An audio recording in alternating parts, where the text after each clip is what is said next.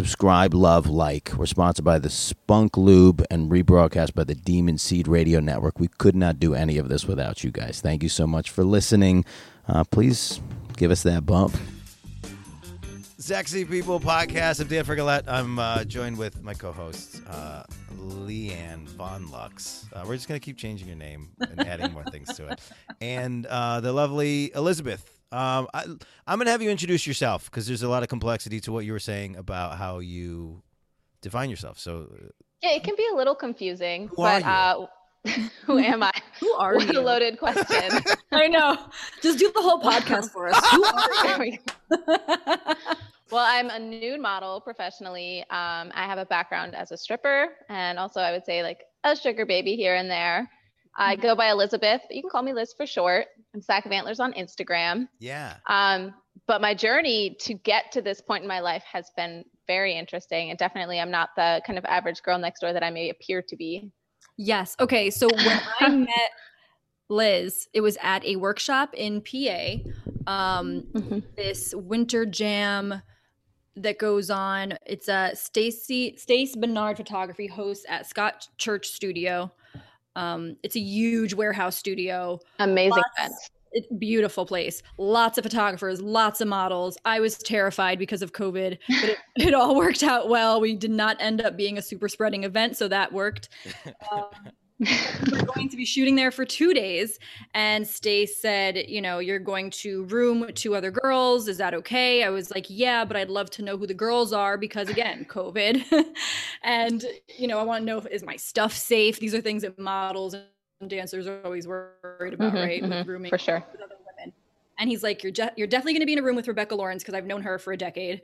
And he goes, "And I and there's another girl you're going to meet there that you're going to love, you guys are going to be best friends." I was like, "Okay, Stace, I trust it. you. I I trust him. He knows his women.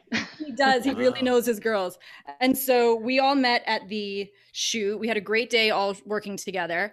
Then we go to the hotel and room together, and it is mm-hmm. just girl talk fest 2021. Like we just It was straight to the heart instantly. it did, and it felt so good because after being in an apartment for a year by, by myself Mhm. and working in this industry that is very male energy heavy, I was needing girl time more Yeah. than I even knew.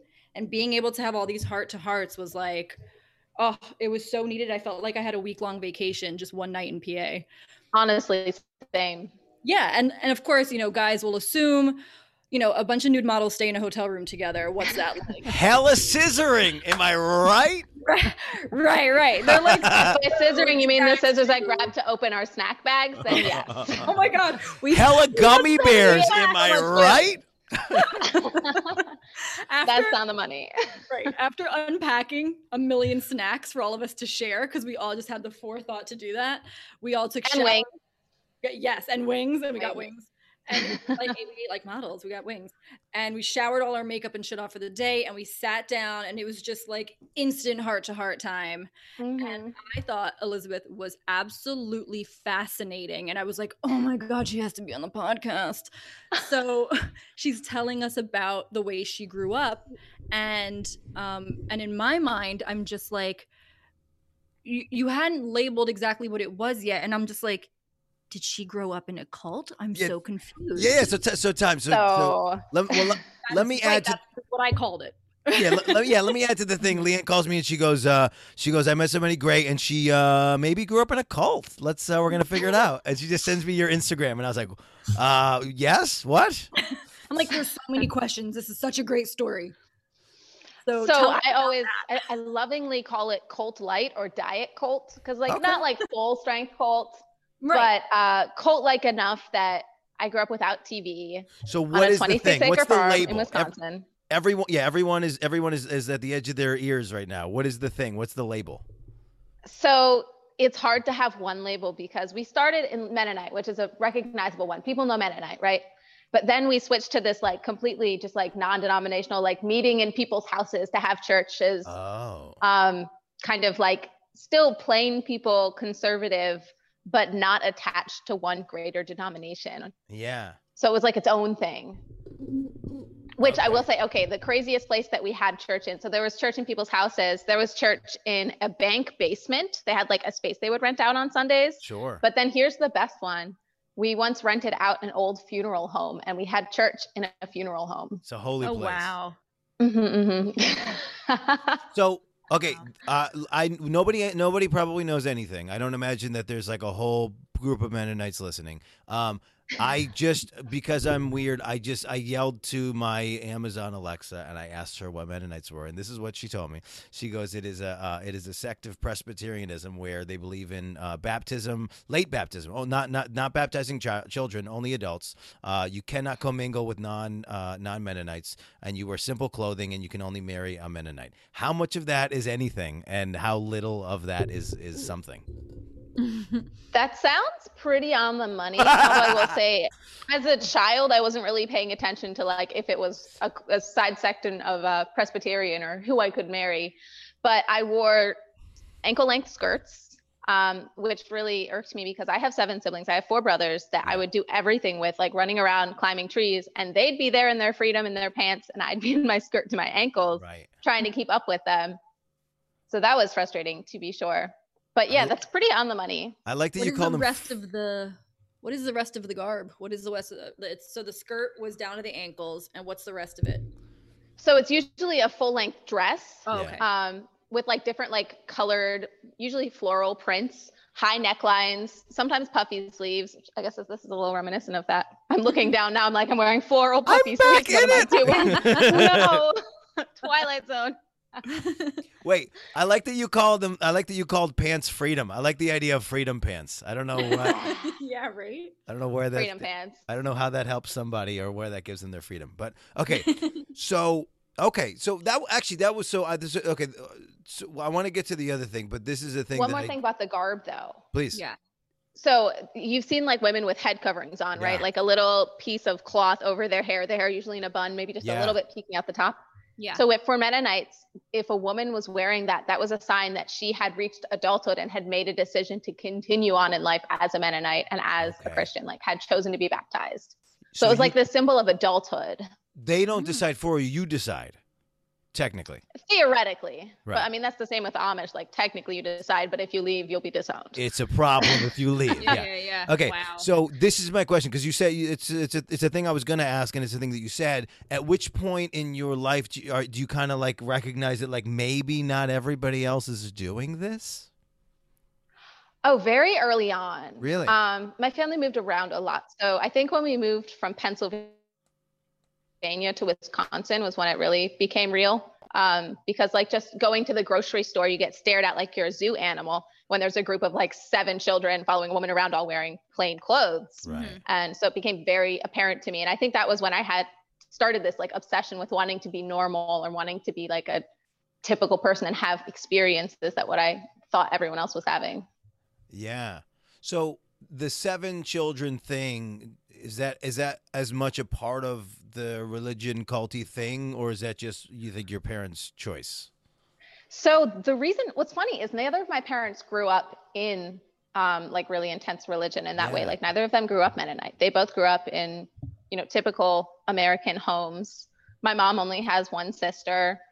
Um, my dad's from a slightly larger family, but they decided to join the Mennonite church specifically because of the family values, because they wanted to have a strong family and they wanted to have a large family. And so that's what pulled them into that church. Wow. Hmm. Yeah. So Yeah, when they went, choice. so the Mennonite thing is is very regional. Is that right? So it's in Pennsylvania. So was there no such thing as a Mennonite in Wisconsin?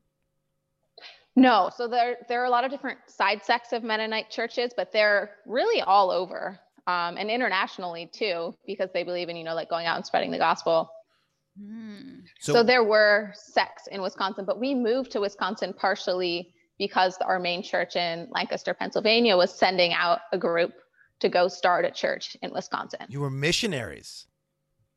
Sort of, kind of, but also like my mom's family lived there, so like we wanted to be close to my grandparents before they died. Okay. So it was like a couple reasons. yeah. Hmm. so what was the name of the we meet in bank bank basements church? I guess. I don't think it had a name. Like there wasn't a sign. Yeah. It was a bunch of families that had most of them had left the same Mennonite church because they had some disagreements with the way that it was run and with the pastors that ran it. And so there was like this subset of like maybe like five or six families that were like, we're going to start our own church. And my dad was one of those. Um, okay, and so my your father's parents, the pastor of a new church now. one of the pastors, it was like a take a turn and preach kind of thing. Like, oh, draw a number from the hat this month. You speak on the third Sunday. Really? It's like it's like Rotary, but it's church. Yeah, yeah. Although my dad does have a Bachelor of Biblical Studies. My parents actually met in Bible college. I but it was not a Mennonite Bible college. It was just like a, well, so this Bible college that they met in is one that um, has been decried. Like if you Google it, it comes up like, is this a cult? really. Oh wow. Yes. So So, this is- it was the Bible speaks in Massachusetts.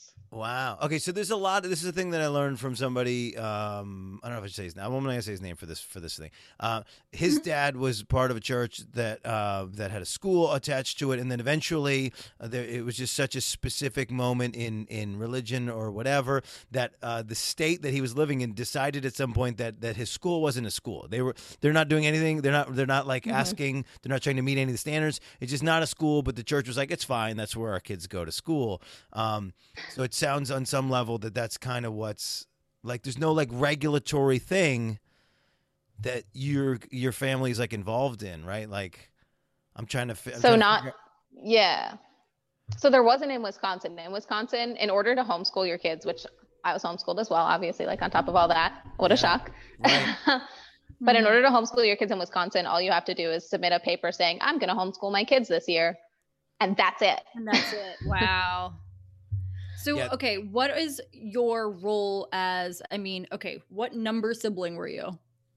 So that there isn't even an easy Are answer you? for that because I'm the fourth biologically, but I have two sisters that are adopted from Russia. So I was the fourth sibling until I was 10 years old, and then I was the fifth sibling.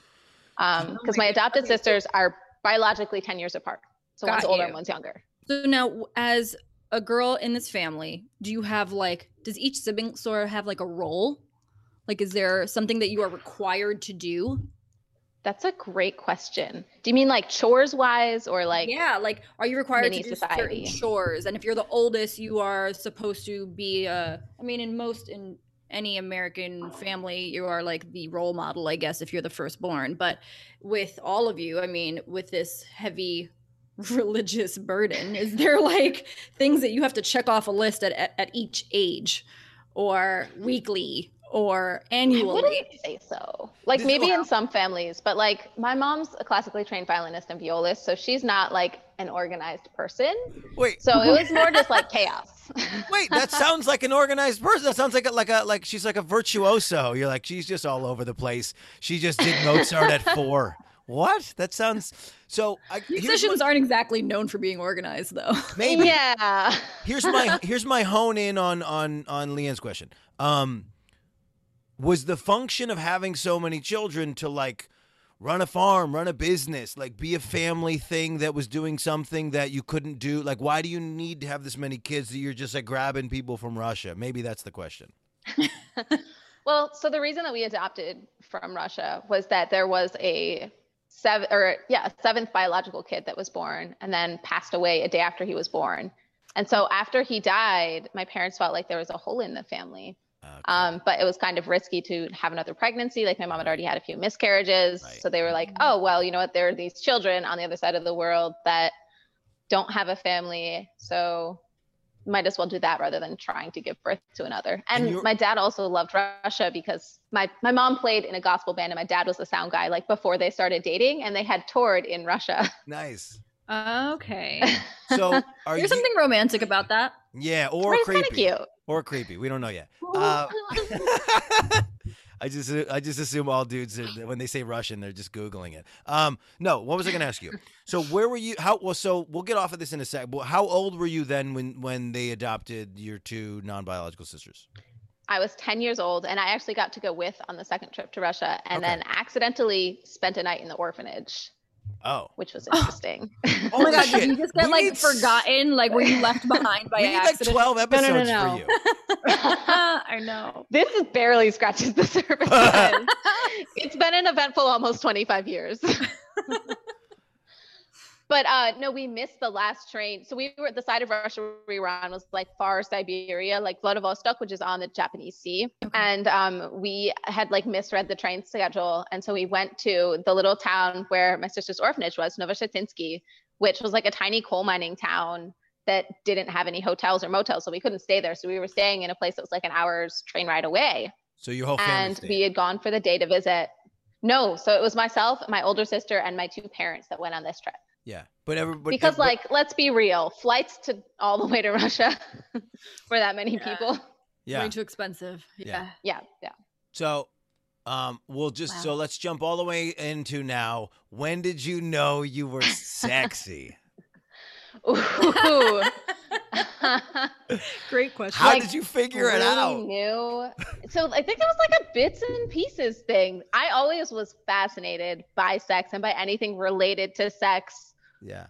even vaguely. Like I remember at 12, I found this book in the church library that like talked about masturbation because it was essentially like telling teens don't do this, but it told you how to do it. And I was like, ooh, I'm gonna do that. Oh, that's and so then I was smart. like, six years straight, every day, let's do that. Here's what you don't Wow, so do. wait, the first time you masturbated, you were 12. I think like 11 or 12. Yeah. And I, and I like that you were like an academic about it. You're like, what is who's the leading researcher on Going, she, she would have to be, no? Like she would have to study. The rest of us had illegal cable, and by like, I mean, I got into Exactly. porn collections by the time I was eight, which is I- crazy, No, I I was a, I was a gifted like I was a virtuoso like her mother. I just started humping my hands with no information. I had this pillow. You remember those like microfiber pillows with the tiny bees that like felt silky soft? Yeah, Mhm. Yeah, yeah. That's Yeah. that's what I helped. yeah, We got real close. yeah. Okay, so you're sexy. You know you're sexy. You know you're into sex. All these things. You're in this um world where there's probably a lot of repression. I will say, I don't think I really knew I was sexy until I started dating men because For- I was exclusively with a woman for four years from 17 to 21. and, she and, like- sexy. Um, it's not, well, it was a complicated relationship to be sure, but I like, I was very kind of shy about how I went about things. Like, I dressed mostly in like sweaters and jeans because she was uncomfortable with me. She was very controlling, we'll put it that way. It was not a healthy relationship by any means. Neither of you were open from- about what you were doing. Oh well, I've I kind of like I I moved out from my parents at 18 because I was in that relationship and it wasn't something that would fly underneath of their roof. But Mhm. you're but you're like walking around open in and she but she doesn't want people looking at you. Yeah, like walking around like openly with a woman, but um she was really insecure and so that's why I didn't pursue modeling during that time until afterwards. Um and like she would get upset if I walked outside looking too cute. So Mm. the, can the ladies speak for a second because I can't speak to this this this notion. What is it like to to become a woman to the world to men, and what is that first interaction of like, oh shit, like men are noticing me, and like, is it good? Is it bad? Is it gross? Is it exciting? Like, what? Both of you, what is that experience like? I thought it was exciting. Yeah. It didn't really happen for me, I felt, until I got my implants when I was maybe 21 or 22. Because Really? before that, yeah, I grew up in dance and a lot of ballet, and I had stocked my growth. I had pecs like a boy. Yeah. Like my gro- the, the breast tissue was not going to grow because I had too much muscle. Right. And so when I so I had the body and I was very skinny. When I got my implants, I was only like 95 pounds. I was very skinny. I was already go-go dancing because I was a great dancer, so I got hired. But I was wearing these pasties on a flat chest. I was wearing these rhinestone thongs and this big headpiece that was bigger than my whole body. And I did not feel sexy at all. I just felt like I knew how to dance and I enjoyed dancing. Yeah. When I got implants, my body went from like that of a teenage boy to a more feminine body, adult body. and then I got attention, and then my butt popped, and it was just like, oh, this is exciting. People are just like throwing themselves at me. How fun. That didn't happen until my early 20s. So, to me, it was exciting. I think I kind of experienced that when I was like 13 or 14. Because when I was like 12, I think I already had a B cup. And then I was 13, I think I hit a C cup. it's just And boobs. That's, what all I dudes normally care about. have for girls. That's when it normally. and even happens. though like I was still in my like knee length skirts, I would try and wear the tightest tops that I could. And so we'd go to our our house church and in the basement after church, all of the teens would like hang out and play dodgeball or cards or whatever after church. And the team boys would start flirting with me and it was a good feeling. I I, was like, ooh, I like this new power. Let me see what I can do with it. Right? It I want boobs now. but I think that the craziest experience I've had with like feeling that power was a time I had gone down to North Carolina to dance down there for a couple weeks and I had gone to audition at a club. I had called ahead of time and they were like, we're not hiring anyone. And I was like, mm, I'm going to change their mind. So I I put on like a sexy that. outfit. Yeah. Yeah. Yeah. I was like, no, this is the, this is the best club in the city. You I'm going to me. work here. Like, yeah. yeah, no other place is an option. This is the best one. I'm going there. So I put on a sexy outfit. I did my makeup. I went in. I stood in line and I went on a Friday night when there was already a line of men. So when I went in, all of the men in line had to look at me standing in front of them. Right. So by the time I finally get up there, I'm like, hey, can I see the hiring manager? They bring him out. But while I'm waiting for him, like all of these men walking past are seeing me the whole time. So when the hiring manager comes out, I'm like, hey, I was wondering if you're hiring, whatever. He starts talking to me about it and he's like, yeah, you know what? We are hiring. And then while he's talking to me, this guy who's waiting in line comes over and is like, Eric, you got to hire this girl. Like, I'll come back and see her tonight. Yeah. And I was like, "Ugh, that's how you do it. And Hell then yeah. afterwards, to celebrate, because I got the job, I went to this sports bar just like to get a bite to eat before I went back to my Airbnb. But I was still in my cute outfit. And when I walked in, every single person sitting at the bar was a man. And every single one of them turned and stared at me. Ended up buying my dinner, like yeah. three drinks, asking me to play pool. I was like, right. this is insane. Perfect That is transition. power. It is power. What's what's the Ah, difference so between power. that? What's the difference between that and becoming a sugar baby? What's like what's the the Um, threshold? Well, like being a sugar baby is much more about an intense personal interaction, right? So it's Sure. like creating this illusion of a relationship in all of the ways, like thinking of personalized gifts for the other person, kind things to say to them. It's like figuring out what their ideal woman is and then It's- like reflecting them back. it's GFE. It's girlfriend experience. A hundred percent, yeah. But like to the full extent, like I've met families. Right. What? So what do you call? We're in, we're in a transition point where there's people in in in the in the sex work industry in the in a lot of spaces on the OnlyFans trying to redefine themselves, and uh, maybe one of the things they do is they just um, they can't make rent like this month, so they just uh, go on a campaign or they have an Amazon wish list, and maybe they're nobody's sugar baby, but they're looking for these personalized interactions where they get paid to uh, maybe exchange a nude or um, do a thing or maybe humiliate somebody. What does that space look like? And then where, at which point are you just selling? Feet pics versus you're a sugar baby versus financial domination, maybe. I don't know. I, I mean, think this is the thing a lot to of us have questions about. the umbrella of all of it is sex work. I think that's yeah, true. it's a great think- broad the term. umbrella of all of it is sex work. Yeah, And I think that's true. People just have to understand that sex work does not necessarily mean that you are actually having sex for money, but it could mean that. Yeah. What is what does ethical pornography mean to you two? I don't know if that's something know. I've really thought about, but definitely to consulting a, consenting adults, that's like a baseline to be Yeah. sure. Exchanging, exchange, uh, uh, agreeing upon a price, a a product, right, hmm and exchanging that um, in a non-deceptive way where both parties get what they wanted, right? Right. Yeah, and discussing everything beforehand, like open communication, Yeah, no kind of coer- coercion. yeah, Mhm. and not sending somebody else's nudes. yeah, That's a big one. Yeah, it's important. yeah, Yeah. Okay, so I guess so. Your main, what was your your your main uh your first? You said professional nude model, which I like that you put professional in there.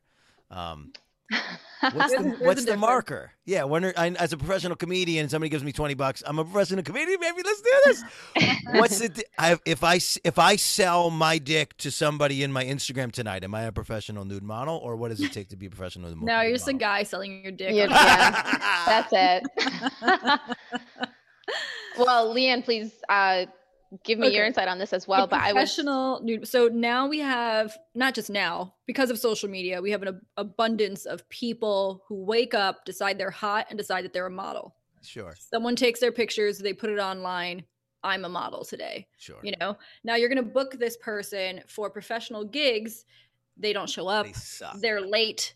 They bring their significant other with them, like it's don't bring get their it. boyfriend to work day. Right. They don't have the right attire. They don't know. They're Mhm. awkward. They don't know the language. They don't know the. They don't know the lighting, the They don't know angles. the lighting, everything. They don't have a contract of any kind. They don't know. So that is like, no, you're just a hot person on social media. You're Yeah. not actually a model. hmm We are Really. professionals in this. Well, but so then, group well, how do you know that you've reached that status, or who decided that you're there? I guess. I Well- decided I was there when I when people were calling me to book me. Like I stopped looking for work and people were Yeah. just booking the work was just there. And, And I was you- like, "Oh shit." And you were like, "This is my rate. Take it or leave it." yeah. Oh, Yeah. 100%. Mhm. Yeah. So I just went full time in January. So it's only been like three months full time for me. Nice. Um, story for another day, but I was stuck overseas on a yacht in Singapore for four months because of COVID. Sounds horrible. yeah, I barely survived. um, but yeah, going full time was a big step and it's been really exciting. And like Leanne said, like the work is just there. Like I'm getting messages in my DM almost every day with people looking to book. And um, like I went out to St. Louis last weekend because a photographer messaged me and was like, Hey, I'll fly you out. You want to shoot for two days, make a couple grand. I was like, Yeah, I'll do that. I Oh, yeah. call if me you're naive. only depending on OnlyFans, what? Go ahead. no, no, go. No, finish what you're saying. If you're only depending on OnlyFans, you are not a professional model. Because if OnlyFans shuts down tomorrow, you have no work. Fine. Mhm. Uh, F you, That's Bella it. Your Thorne. job is just gone overnight. Um, Well, correct- uh, call me night. Oh, do you have something? Do you have a positive notion on that? You gave me a well on Bella Thorne.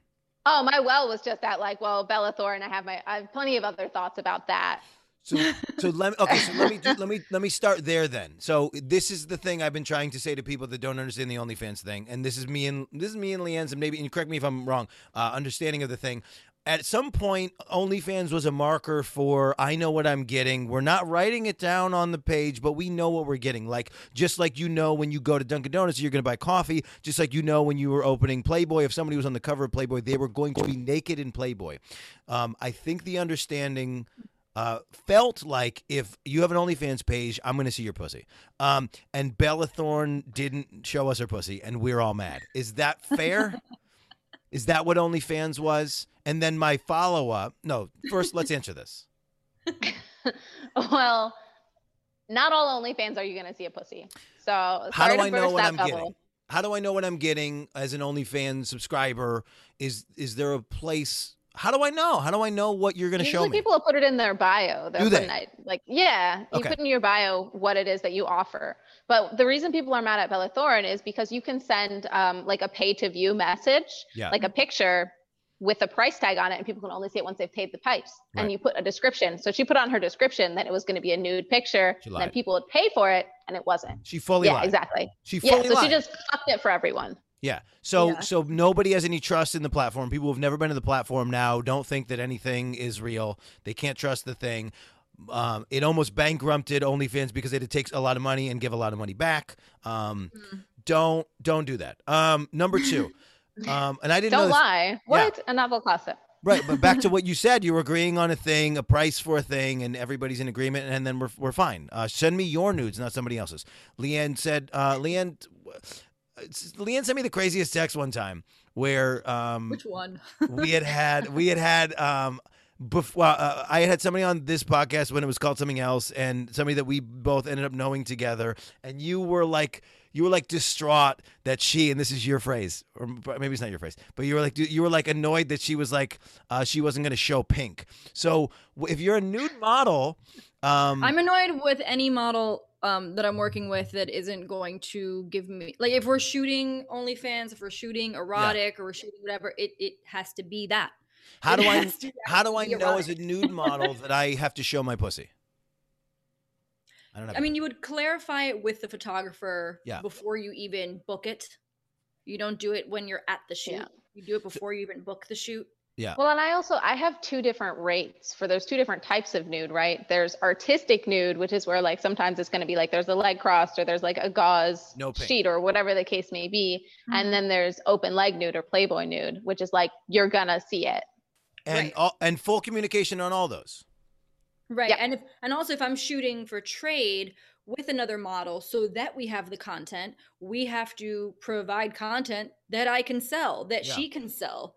And the ones that sell show pink. Yeah. You know, Is so that- if is we're that a fair term? upon this, we actually have to execute this. Elizabeth, is that a fair term? Show pink? Yeah, although for some people it's brown, so like pink or brown. yeah, whatever. Well, it's still. No, I'm just not kidding. gonna. Ranges But of tan. um, but yeah, yeah, yeah. Showing something is essential for sure Yeah. if you've agreed to Bro, that and if that's for that kind of paid content. But Yeah. like communication takes care of everything. Like discuss things beforehand, and you won't run into problems that you didn't expect. I agree Right. with all of that. right. Um, okay, how do we transition back to so? Well, we- I have a bunch of incredible. Eric, the producer, he has so many good cu- questions, and I don't even know how to jump into all of them. But I Well- just I want to get to them because they're good. Well, so there's one that I love, but let me let me let me tr- let me. How do we? How far away from be from Mennonite life are you and the rest of your family? Okay, so I'm like as far away as is possible to be. Make- makes sense. Um, my family has like loosened over time, especially like in like the last like six or seven years since I haven't lived there anymore. They're much more um, secular, I guess is the term. Yeah. Okay. So like they have, they don't have TV, but they have streaming now, and you know everyone in my family wears pants. My sisters wear pants. Oh, nice. It's not a big deal anymore. It's much more relaxed. Yeah Freedom and- pants. especially so this is what's really crazy is i had like hid a lot of my life from my family for a while after the negative reaction when i was dating a woman Yeah. so then when i started sex work you know stripping modeling whatever i was like obviously i'm not going to tell my family right. Um, other than i have two brothers that i'm very close with that i was that i shared that with pretty much from the start and then finally just like six months ago i told my dad wow. and it went a million times better than i ever dreamed that it would What did you think was going to happen? Uh, well, I was terrified, but I wouldn't have gone to him if I hadn't seen the changes that he'd made. Like he kind of went through a midlife crisis and like really became much more open-minded um, than he was previously. Are they still So I together? was like, he seems like he, he could. Yes, yeah. My parents have been together for 35 years. Love that. Amazing. Yeah, yeah. Oh, sorry, I interrupted. so I went to him. Oh, Yeah. sorry. No, no, go. Sorry. Yeah, and then it went incredibly well. I was terrified. I thought that he was either going to be like terrified for my safety or um like judgmental or any of the above, honestly, or worried about me. I didn't want him to be worried about me. Okay. So then when I went to him and I told him like 100% the truth, going back several years, and he ended the conversation by telling me that he was proud of me and he loved me. Aw. Aw. And I was like, oh my God, this is all I needed. Like, I feel so validated right now. That's everything you want to hear. Totally. A hundred percent. This was in like I think October. Wow, it's right now. yeah, Um, yeah. So pretty Good for you. recently. Do you think this is a thing that I mostly believe, and I've, and I've and I've gotten some confirmation of this? Do you think? I mean, it's who you are, right? It's a part of it's a part of how you lived your life. Do you think that he had some internal understanding that this is the type of person that you already were? Maybe. I think so. I mean, I've been very much like a I'm going to forge my own path person my entire life, and I've always been um, someone that bucks rules and standards and expectations. Um, and I mean, I remember as a teen, they must have had a hell of a time trying to get me to dress conservatively because I did not go easily by any means. I used to fake being sick so I didn't have to go to church. Like right. hmm You were the Um, rebel. Oh, 100%. 100%. And that sexuality has always been an innate part of me. It's always been like this raw energy that I have. And I'm so grateful to finally have an outlet for it. right. Mhm. I hear So the only the only other pending thing before we we tackle everything after is what's that moment you keep referencing the moment you left like the the church the Mennonite the whole thing to go be a, with a woman. What's that what's that moment? How does that how does that take place? And how do you just like launch the whole thing and then and then just boogie to be in a relationship and leave everybody well, I'd been kind of like pulling back in my own ways for a little while. When I got my driver's license when I was 16, I you're was like, I have some freedom. yeah So when I was 16, I got my driver's license. I started doing Lindy Hop and swing dancing and blues dancing. cute as like a partnered social dance, yeah, which like is it. where I met my soon to be girlfriend.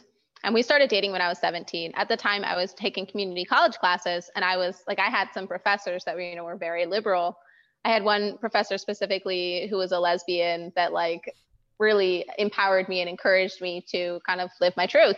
Yeah. And You really so are. I started. You really are a sexual academic. I love this. yeah, yeah, I've got the BS. What can I say? Yeah. um, and so I started dating my girlfriend, and I didn't tell my parents until after I turned 18 because I was afraid that I would get kicked out, and I didn't want to get kicked out before I was like actually an adult. Right. Um, You so can't kick me out. I'm already gone, right? Like yeah. I told my dad first, and he was like, "Yeah, it's just a phase. Like you'll get over it, kind of." Okay. And I was like, "Of that's a course." I was like, "It's not a phase, Dad." But that's a soft reaction though. That could have been way worse. Yeah. So uh, my dad has always been the one that I've had a closer relationship with. Like I've always loved my dad so much and respected him and looked up to him. Um, so my mom was always more. Tough. Well, she also believes that anyone in sex work has been trafficked and it can't possibly be in, of, in it of their own accord. Right. This is the Um, hardest thing. This is the hardest thing Yeah. I'm finding. Yeah. uh, entering this this this discussion space is some people are so far back to like people are being trafficked and like everybody Mhm. is is You doing cannot things against their will like sex this much. right Right. and and and right and everything is coercive and everything is abusive and it's like and i and i and it's like and I, i'm it's like i can't figure out how to get them to where we're Yeah. at Right. They think Like, you I don't know how to possibly like sex. You're a woman. How could you want to have sex? this is crazy. But if my sex life isn't enjoyable, how could yours be? right, oh right. interesting yeah maybe Although I will say the most free and empowered I have ever felt in my life is coming down the stairs at the strip club, ready to be fully nude in front of strangers. Like it is so incredibly empowering. And I felt so free to express myself in ways that I had held back my entire life. i love Mhm. that can i I don't think that a lot of men realize that the nude models, the strippers, the women in porn, the submissives in fetish are the ones in charge. right right Mhm. We're the Right. ones in charge. right I can That- Yeah. command and I've done workshops where I was the only model and there was 20 photographers shooting me at a time and they're getting in each other's way and I'm like, "Listen, I'm starting here. I'm looking at you. I'm going this way. If I miss you, I promise I'll come back. You'll all get the same look." And they all shut up. Like like children Mhm. and they're just like, "Okay." And they just wait because if I'm not in charge in these scenarios, then that's not consent. Right You Yeah. know, if you're the submissive Right. and you're not in charge, that's rape. So you are in Yep. charge in these positions, and people don't realize how powerful that is. Let me ask the two of you: What are moments? Well, so um, Elizabeth, as a as a, are, are we saying stripper or we're saying dancer? What are we? I'm fine with stripper because I call it what it is. So when you, Although I'm currently no longer dancing, so I'm an ex stripper, I guess. so we can't go find you live. On that's unfortunate for all of us, but um, you got to is- subscribe to my OnlyFans. fine, Smart. and we'll plug that and pay for your porn, and we'll plug that. Um, is but is there a moment as walking down that staircase, that empowered moment? Is there a moment where you're where you you're supposed to be in that space and and you and you find yourself in the exact opposite? You walk into a room, it's not a thing that you have control over.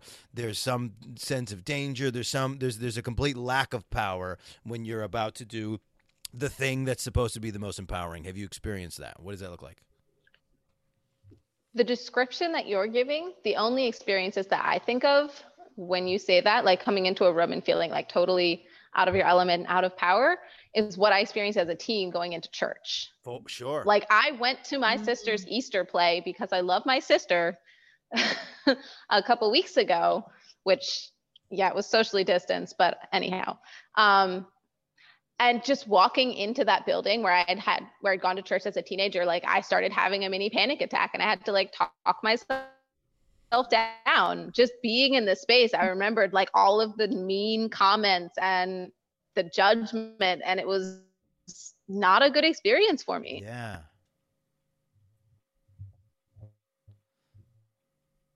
Yeah, interesting. Well, well, glad, well, glad that yeah. Dan well, frozen.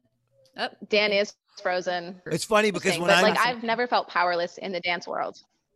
okay, Dan, well, you're freezing. That's good to hear. Well, it's funny because when I'm frozen, when you guys Oh, think I'm frozen, I think you're frozen. Oh no. Oh, I hear you now. Here you go. You're back. But yeah, just carry on. Carry. If I get frozen, carry on. Um, okay, gotcha. Okay. What we- Men are men are so invaluable. Just do let the women work. so we, we just went over that she felt she did not have power when she went into church, which is I did. tough. I, I did hear that. Yeah, yeah, yeah. Okay. Yeah. L- So Go fast forward, uh, Leanne. What are the ones that you love that Eric's uh, putting on the shelf? Okay. Um, if you started a cult, what would it be? Ooh, if I started a cult, I think I'm like way too into consent to start a cult. um, like I I, think- couldn't even really work in sales because I don't want to. I think that's a mic drop answer. Someone.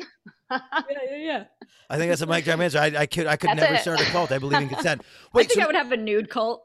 that's what I was going to ask. So I did my. Well, I like, did, what would make it a cult? I mean, like it really would be. Cult, I don't, but it, it would just like you must be nude here. End of story. but that's consent. But consent, that's still right? consenting because Yeah. if someone doesn't want to be nude, they just won't enter that space. Right. They could just leave. Yeah, I would join a nudist colony. that's what I was I'd going to ask. that. Yeah. It's so fun. Has anybody? My seen- boyfriend laughs at me because I walk around at home naked all the time. Yeah. He's like, "Why are you always naked?" I'm like, "It's a natural state to be in. Yeah. Just leave keep the heat up high enough so I'm not cold." Yeah. Yeah. fuck it. I- um yeah I li- so yeah I like I think I think there's no there's no um it's it's kind of in the same way where Leanne was teasing me because it sounded like I wanted to date two women and, and she didn't think we could find where I'm the unicorn and it's like or or like that's obviously like like a perfect scenario. I don't know that there's a per I don't think there's a scenario where there's nudists where any where most of the the, the crew is attractive uh to the to the extent that we want it to be. So we have to try to start an attractive nudist because I think the notion of nudist is um all of my flaws are all of what make me a human and so that so it's like so it's people that are like like that have felt flawed and just go i'm just whipping it all out now so that's what I, that's what it is. Hmm. that's a weird nudist space but i but well, I support- nudity is also like it's totally different in the U.S. than in other parts of the world. Explain. Like America mm-hmm. has totally sexualized nudity, and Yes. it's not a sexually so sexual thing upset with that. innately. yeah, Yeah. Yeah, it's so weird. No, My when dick I You go so to Asia, or unsexual Europe, no right one now. cares. it's just When- sitting it's just sitting on the like on the couch it's nothing it's it's it's, it's not doing anything. not- Just it a piece noth- of your body. it has nothing when to I do am with sex right now naked in my apartment, it's not because I'm like I want to be sexy. It's like because I don't want to wear a bra. It's Yeah. because I don't want my vagina squished into a thong. It's because I just don't want. I just don't want to. I like the feeling of air on my skin. yeah Right. Like it if I go on a long road trip in the summer, I'm gonna wear a bikini and have the windows all the way down, so I get that Yeah, beautiful it feels breeze. good. Right, and it has great. nothing to do with sex. yeah No, norm- it's not sexual in the least. yeah no. normalize men wearing bikinis that's what i think we should do When you start, I'm, Yeah, I'm down. I'm down. I, I already the first photo shoot I did with Leanne, they just put me in a dress, and I was like, I don't know what we're doing, but I'm down. I don't care. He's totally comfortable in There it. I don't care. I love that. Yeah, yeah. Um, the uh, the one that the one that I thought was very interesting uh, that Eric was saying, and, and I'm and let, let's remove the fact that it would never happen. Um, what what would happen, and remove the fact that you don't want this. What would happen if you tried to rejoin the the the, the those communities now? Well, I think that they probably wouldn't even know what I'd been doing with my life. Okay. So I would probably get some like weird stares and judgment and people. Would your um, family even take you back to this lifestyle? Well, my family's not in that lifestyle anymore. Okay, right, right. They left. Okay. Yeah. So like So yeah, you could join and just act like you don't have the yeah history or i you could i could come in and be like oh my poor sinner soul like christ has saved me i can't wait to be back in the They fold love that shit. yeah they eat that up Yeah. right. They love that shit. Um, Eric, Eric, the creepiest one Eric sent, and we love Eric, and he's and he's uh, he's not creepy. i Uh, love but a the good creep- creepy question But the creepiest one he said, "Would you ever do Mennonite identity in sexy role play?" i don't think that i would feel sexy doing it so no i wouldn't have a problem with someone else doing it but i think i would have too many like mental blocks and like yeah. mental It would put you in connections to be able to do it headspace. Yeah yeah also So- like i was a child at that time so it would just like it would be weird on so many levels Right. That's fair. so even if your partner was like, "I dig that," you're like, "Too soon, too soon." yeah probably Okay. be like anything but that that's fair. um, so are there parts of I would like to have sex in a church, though, for Yeah. sure. down? Wait, uh, current like like like, it like it uh, it could have been a church in the past, or it has to still be a church now.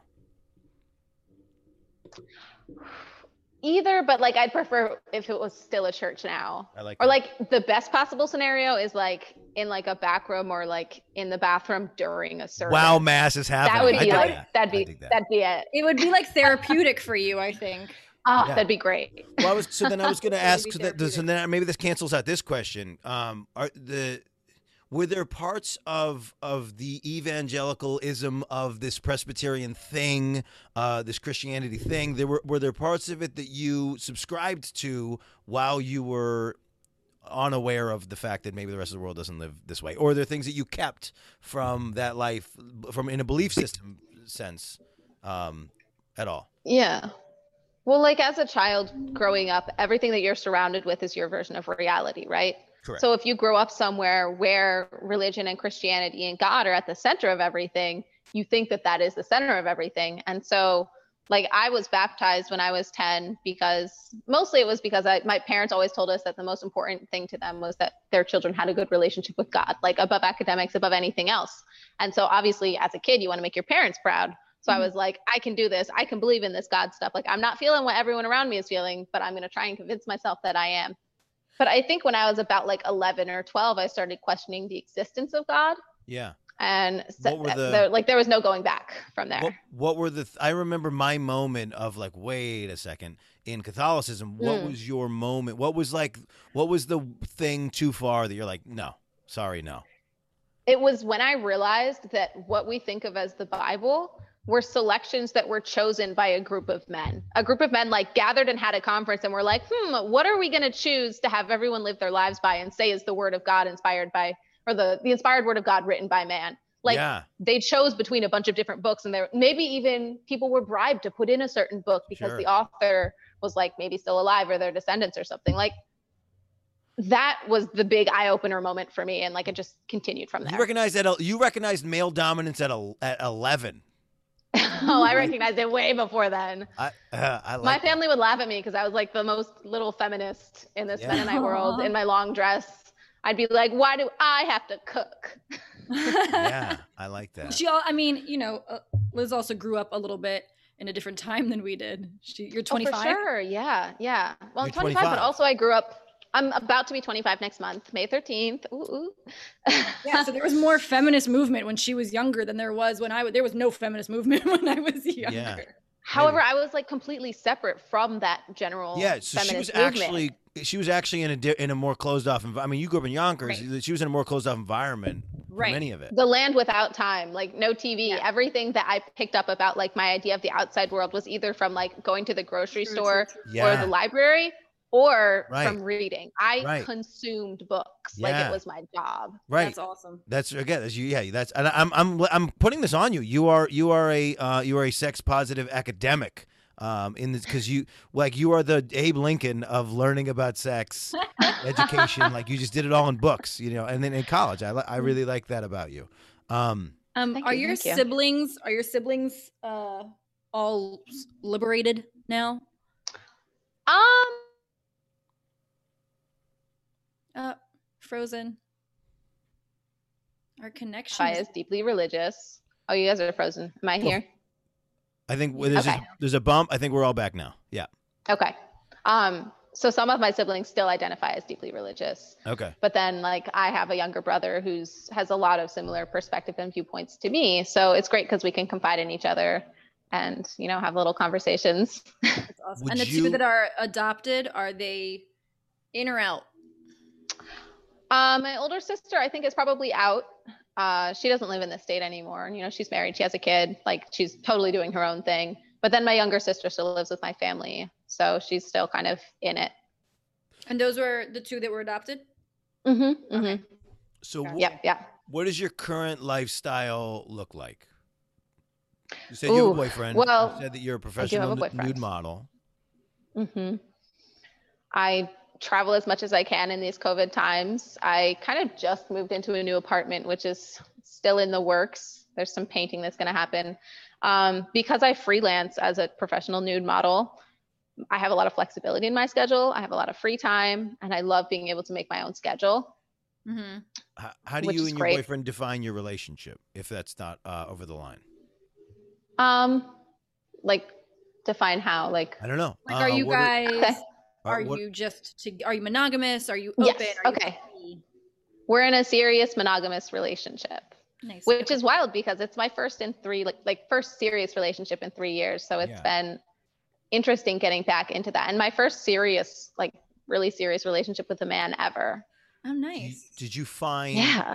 What are you finding? Let's just say weird, so that it's not a judgment. What are you, what are you finding weird and new?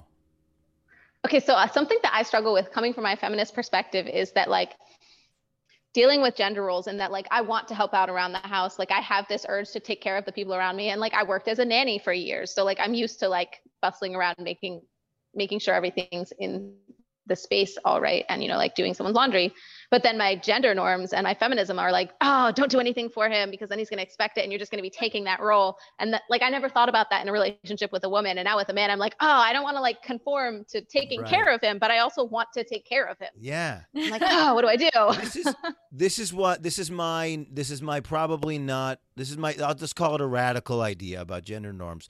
Uh, I just gender roles. I just think remove the gender thing. I think we just need to talk about roles. It's like I'm capable of doing like if there's 50 things and what was cool about gender roles. this is what I'll say. What was cool about gender roles was there was 50 things and we said it's 25 25 and we arbitrarily said women do this and men do this. So remove that and just let's still say there's 50 things we two of us have to do them. Which which 25 things do you want and which 25 things do I want? And it's not cuz I'm a dude and it's not cuz you're a woman. Let's just do the 50 Mhm. things as a team. hmm i like that perspective that and I will say, my boyfriend is a fantastic cook, so Right. he definitely defies the gender roles there. And we also flip the script because I have short hair and he has long hair. That's So so, he- true. Does he use it? he has like you? perfect golden manes. Oh no, no, no! I am growing my hair out to a bob right now, though. No, I mean, does he do the Um, flip? Does he? Can he do the flip? and be oh, like, excuse me, and do the flip, and then and then win an argument. That's what all I want to do. He won't do the excuse me, and I will fake flip my hair. all I the do it all the time. time. I keep hurting myself. you gotta work that neck out more. Um. So back. Okay. So all the way back to because eventually at the end of this in a little while we're gonna have you promote all your stuff. Um. What the hell is a sack of antlers? Okay, all right. A sack of antlers. That's your Instagram. It, that is my IG.com. Instagram handle. slash Yep, sack that's my of Instagram antlers. handle. Model of um, model mayhem. I'm also sack of antlers on there. Um, but sack of antlers is a term that's used for a very skinny woman. And my background with the term was my ex, my old, my last relationship, which Like was like pile super of bones. toxic. Yeah, yeah, yeah.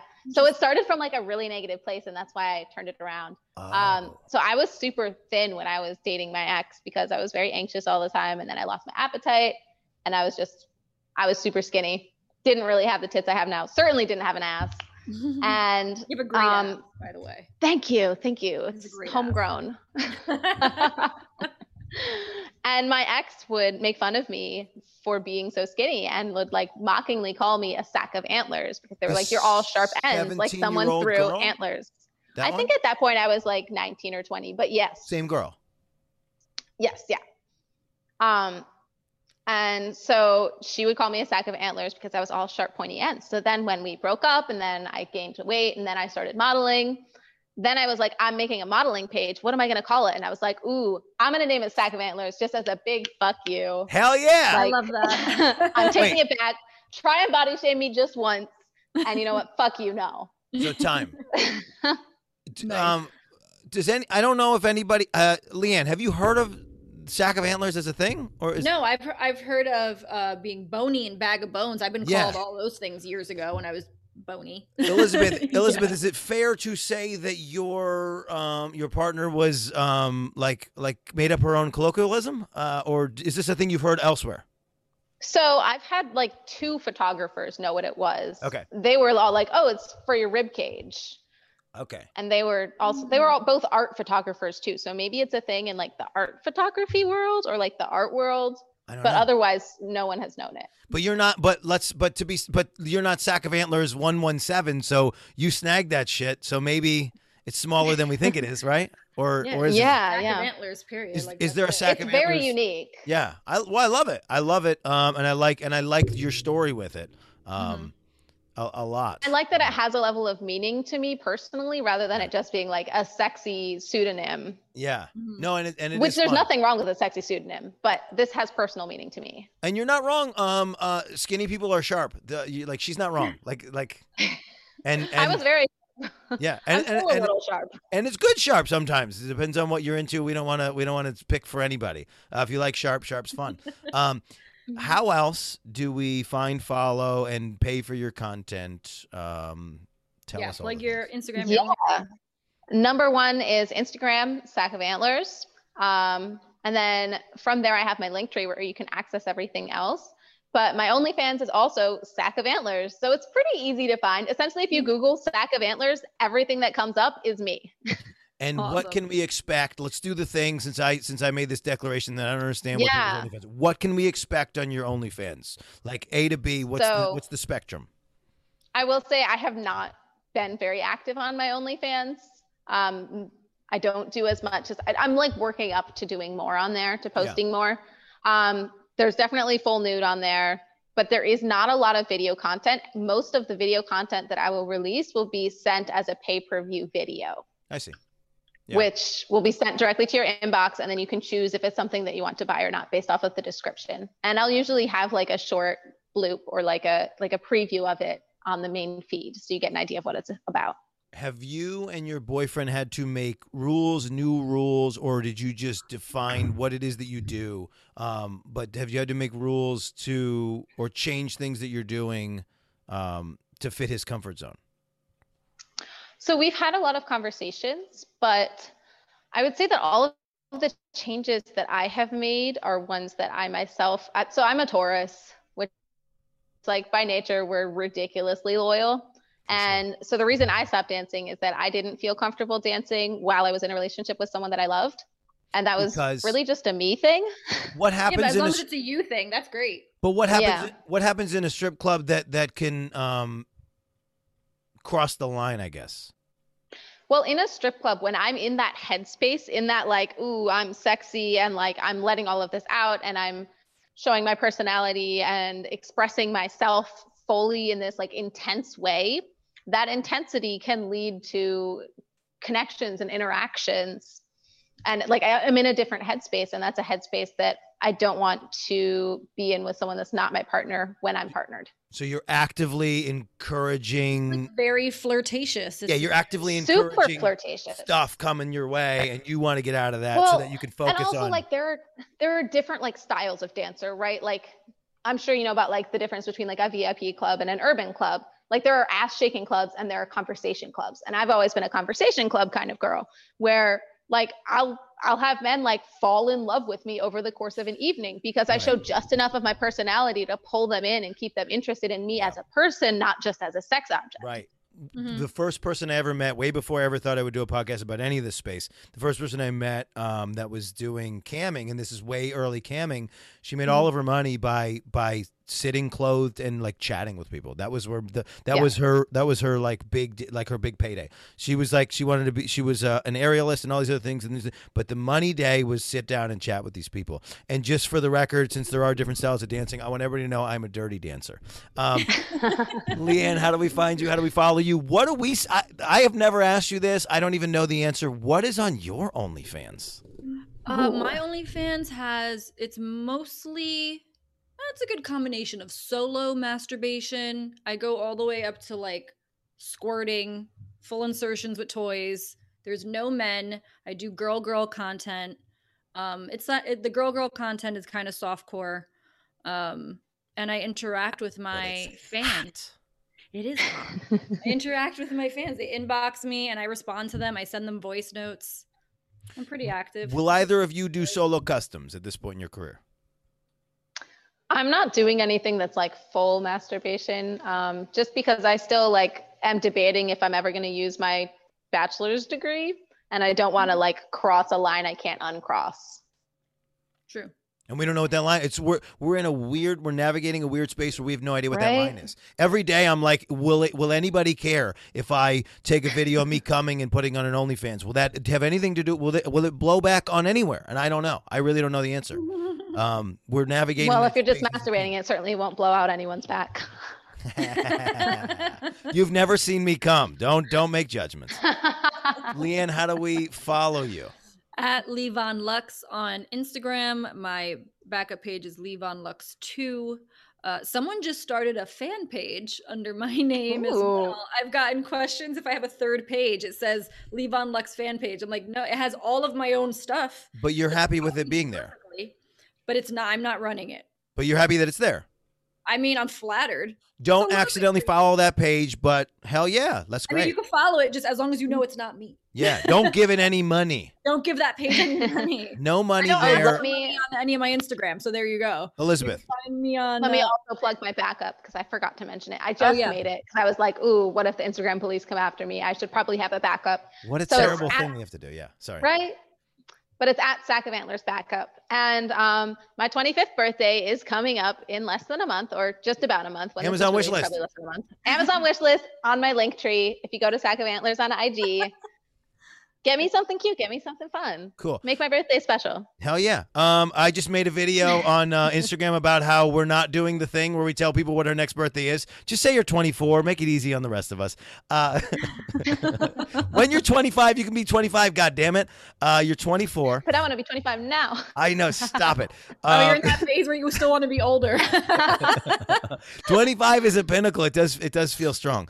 Um, Age is just a summation of your experiences, right? Like it's not that big a deal either way. you use too big of words for me. I don't know. Um, I, the I'm, academic coming out. I'm so impressed with uh, how much life you've lived up till this moment. I'm I'm so happy that you came on and talked to us. I think we could do 50 episodes with you. Um, yeah, we have to have you back for sure. We have to go deeper. I would Yeah. love that. This has been so much fun. Thank The you com- for having me. the complexity, real quick, of this podcast has gone. For, it's changed names and it's changed things, and, and and we're in a really good space. And I'm really happy with Leanne being on board, and I'm happy that I'm out of an ego space that I that I can have her on board. She asked me if she could be on board like a year, two years ago, and I was like, no, no way, I'm the greatest, and I'm not. I'm And not, I was and like, I. okay, cool. I'm not, and I need her, and I'm happy that she's here. Uh, me and Leanne are active. growth. Me, Leanne, and Eric are actively trying to cancel the word porn star. Um, we don't think it applies to the world anymore. We think it's a weird thing. Um, so we're, we're I don't know. And then until somebody tells us no, we need that word, uh, we're trying to cancel it. This is the Sexy People Podcast. We're dropping a new episode once we start the new regime every Sunday. You can hear us all the places podcasts are. We have some content on YouTube with all the things. You can see all the pretty people. Um, and follow us, listen to us, do all the things. Tell us what you think is happening. And um, if you were here because you wanted to see uh, boobies, we don't we don't need you. Um, listen to what we have to say. That's what we're trying Go to to our accomplish. OnlyFans. Yeah, yeah, yeah, that's there for that's go. for yeah. Instagram So, yeah, OnlyFans. yeah, sorry. Yeah, sorry. Don't don't not want to see their boobies, but this might not be the place for it. Go to the OnlyFans for the boobies. I forgot you guys are selling boobies. I'm, I'm sorry.